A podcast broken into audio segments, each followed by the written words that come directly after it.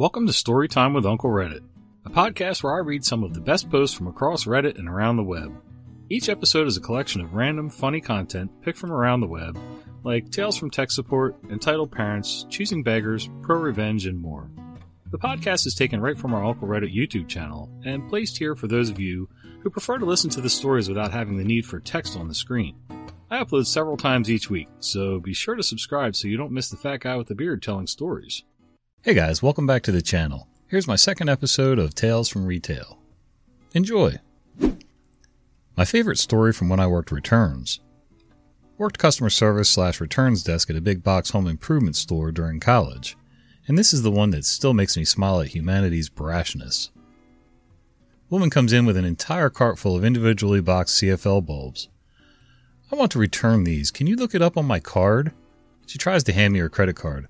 I'm no slouch at this game, but even I am astonished and simultaneously amused at her gambit. Man, these are the Earth Day CFL bulbs we gave out for free with purchase all day yesterday. She's completely unfazed by this. She had her next lines practiced. No, I purchased these. Look it up on the card. Waves the card at me again, trying to get me to take it. Nope. I pick up a box from the cart. Man, look here. Where the barcode usually is, no barcode. It says promotional item. I cannot look it up or return it. She pauses to consider this as if it's news to her. Okay, I'll take store credit then. I almost fell over the counter laughing. Went over the tapes with the LP later, and she sat out there in the parking lot for hours the day before, asking customers for their free CFL bulbs. Wow. Yeah, that lady had some nerve, didn't she? It's bad enough collecting up stuff that you didn't buy to try to return it to begin with, but then to try to collect up free promotional items and try to return them? That's just weird. Got high off the homeless guy's crack. So, the grocery store that I work at has an incredibly prolific problem with homeless people, shoplifting, and drug use. It's so bad that because the public bathrooms are next to the customer service desk, anyone in that general area can smell burned Cheerios wafting around pretty much from morning to night. If you all didn't know, burning heroin smells kind of similar to burned Cheerios, and I henceforth refer to any drug usage in our bathrooms as someone smoking Cheerios. However, this particular night was really bad, and I was up at the desk with two of my other coworkers, and the stench was just overpowering. The presumed owner of the paraphernalia had been wandering around about 10 minutes earlier before disappearing and then emerging from the bathroom, so we hoped he was kind of done, and we were planning on hitting up the bathrooms with copious amounts of Febreze just to keep things tolerable. I went to our little office room to deposit some money while my coworker went to the bathroom to check everything out. I come back out a minute or two later and he walks out and he goes, Guys, I'm high. We're calling the cops. Apparently, our guest left some foil with residues still fuming on the floor, and my coworker walked over it. When he went into the bathroom and got a decent sized whiff, enough to become a little bit intoxicated. It turns out my other coworker, who was at the customer service desk, also was affected just by the sheer volume of smell, and they both ended up being checked out in the ambulance that arrived with the disposal team. The cops just flushed it down the toilet and told us to air out the bathrooms, so we closed the desk down for the rest of the night, and it was pretty quiet from there on out. But let it be said, bathrooms are pretty much the melting pot of all unpleasant events that can happen in a retail store.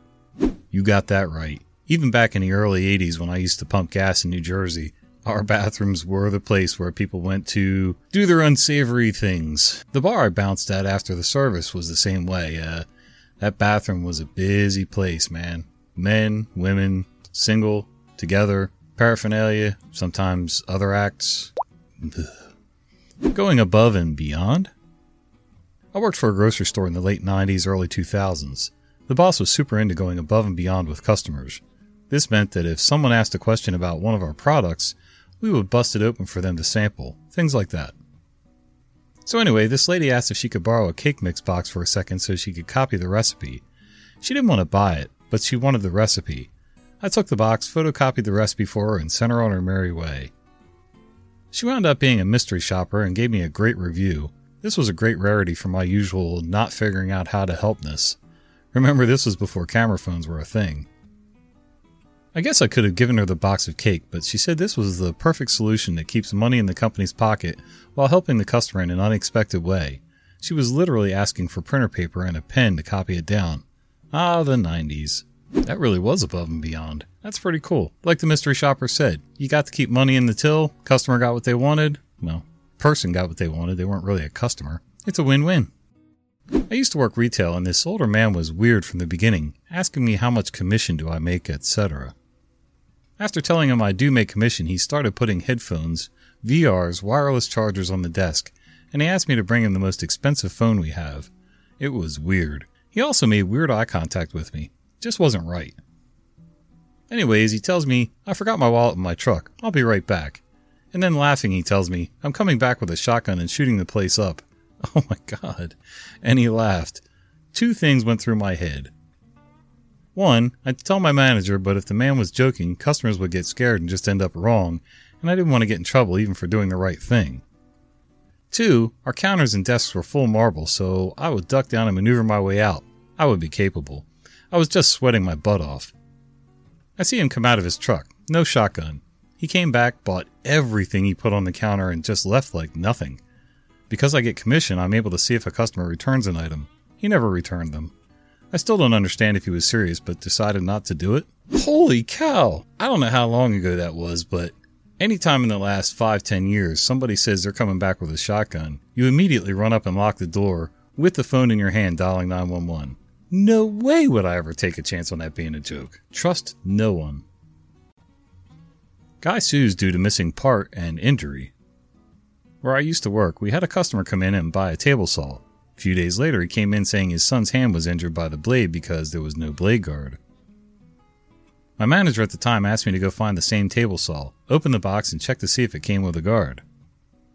I confirmed they did and told my manager with the customer standing there.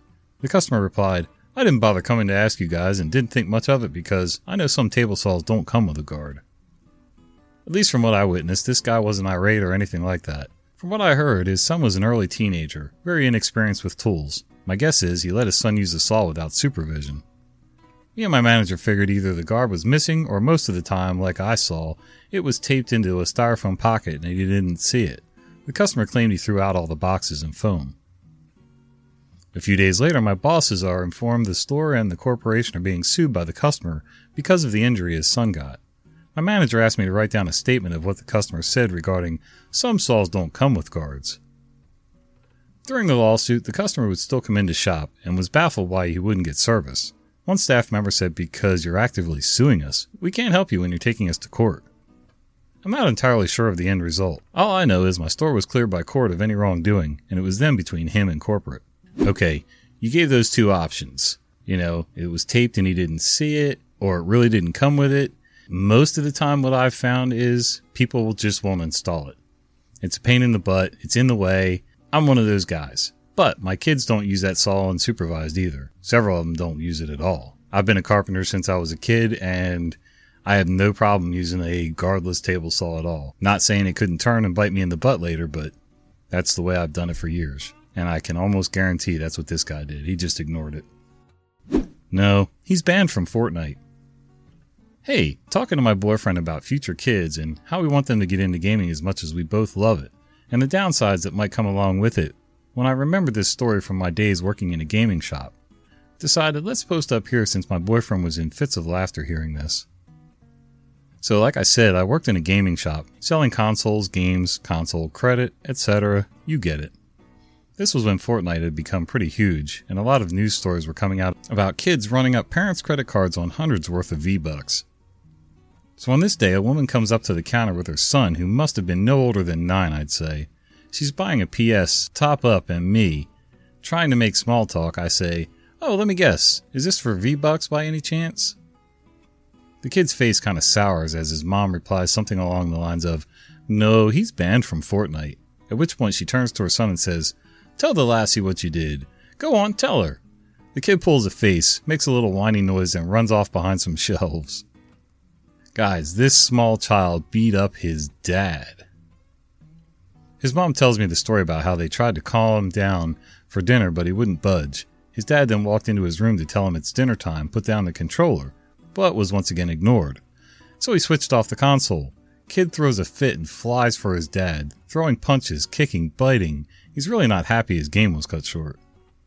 I think the only words I could come up with at that point were, oh geez, before finishing up the transaction, wishing her a nice day, and then proceeding to run in the back and nearly pissing myself laughing. I don't know how big this nine year old was, but let me tell you something.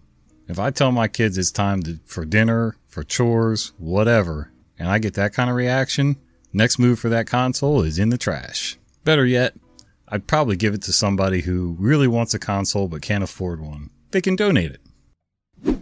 Guess you're not going to finish that burger. We're experiencing a lull in New Year's Eve celebrants. A taxi pulls up to my liquor store, and a guy gets out. As he wanders in, I do my initial assessment. Guy's a semi regular, familiar to me, not alcohol restricted, and not generally a problem. He's a bit wobbly, perhaps, but not outside the bounds of service at first glance. He finds a fifth of white rum and steps up to the counter. I ring him up, tell him his total, and he just kind of stares at me for a second, glassy eyed. Uh oh, this guy's a lot more over the limit than I thought. I'm starting to smell a lot more jubilation than I expected. Customer. Oh yeah, money. Uh, hang on a sec. Does the self pat down. Pants pockets are apparently a no go, so he rummages in his hoodie pouch. He pulls out a wad of non currency papers, receipts, post its, notebook paper, and a moose plushie for some reason. He's managed to snag by the antlers with his right hand, stares at it for a second, sees no money, so he decides to see what's in the other hand. With his left hand out of the same pocket, he withdraws what used to be fast food cheeseburger, half eaten, unwrapped, and deconstructed by the stresses of unprotected pocket transport. Ugh. He stares at the ex cheeseburger as if it betrayed him, drops it on the floor, tells me, hang on a second, be right back, stumbles out the door, leaving a nice ketchup and cheese handprint on the window.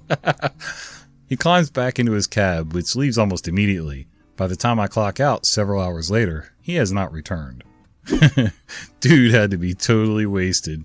Oh my gosh. Plushy moose, a half eaten cheeseburger with no wrapping. Ugh, it just amazes me still how trashed some people will get. Hey guys, if you enjoyed this video, do me a favor. Click this one here on the screen. I think you're going to enjoy that one too. See ya.